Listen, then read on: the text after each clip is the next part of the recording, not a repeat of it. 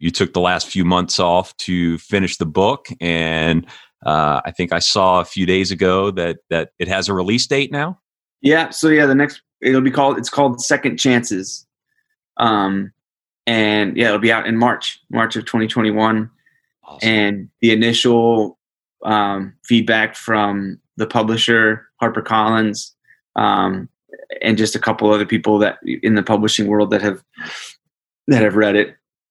Um, there's a lot of excitement, a lot of a lot of really really um, positive stuff co- again coming coming back from it, and I'm just so proud of it, and uh, really just can't wait to to to have another book out there.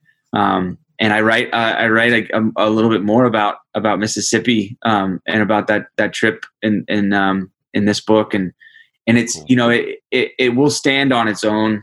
You know you can, you won't have to have read Craig and Fred to to to pick up Second Chances. Um, I would of course encourage you to to read both. Definitely. Like I didn't want it to anyway be like a sequel. You know I didn't want it to you know to feel like Craig and Fred too. It's very much its own um, its own book, and and it and uh, Fred is uh, very present in it, but um, it's a lot much more about other people and other dogs, um, specifically uh, um, uh, people who are incarcerated uh, in Maine State Prison, uh, and I've been I spent the last year and a half volunteering up there with. with veterans who are incarcerated and the dogs that they're training to be service dogs and their stories are are incredible and and, and painful in a lot of ways. But um, you know, a, a, lot like the times we're facing now.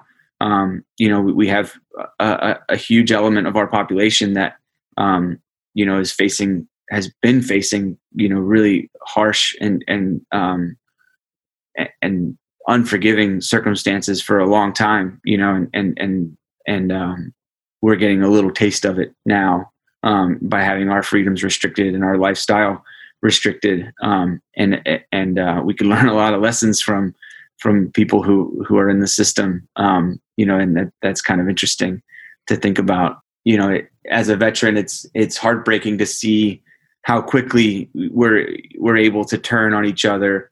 But I, I hope that you know we can really see that even when we disagree, and even when we feel um, victimized, that the best thing to do when you feel that is to reach out to someone else and is to to to take a lesson from Fred and to wag your tail you know when you feel hurt or when you feel frustrated or when you feel victimized you know when you wag your tail when you're stubbornly positive when you find something to be grateful for and you do something kind for someone else despite your situation fred is an example of how far you can go because if he hadn't done that, if he hadn't defied, you know, the laws of of the animal kingdom, you know, by wagging his tail at me, you know, he he would have never, you know, had the life that he does now, and I wouldn't either, you know, and exactly. and so we're both, I think, I hope, um, examples of how far you can go with gratitude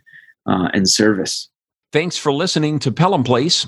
Don't forget to hit the subscribe button and please rate and review the show wherever you choose to listen. You can find me on social media at Pelham Place Show or email me at pelhamplaceshow at gmail.com.